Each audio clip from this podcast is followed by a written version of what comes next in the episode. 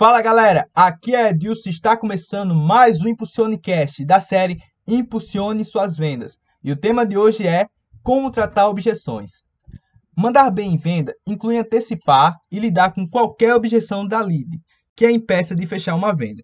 Isso significa que entre as suas técnicas de vendas é preciso trabalhar a habilidade de entender quando uma lead está pronta para fechar negócio e qual é a técnica certa para realizar essa venda.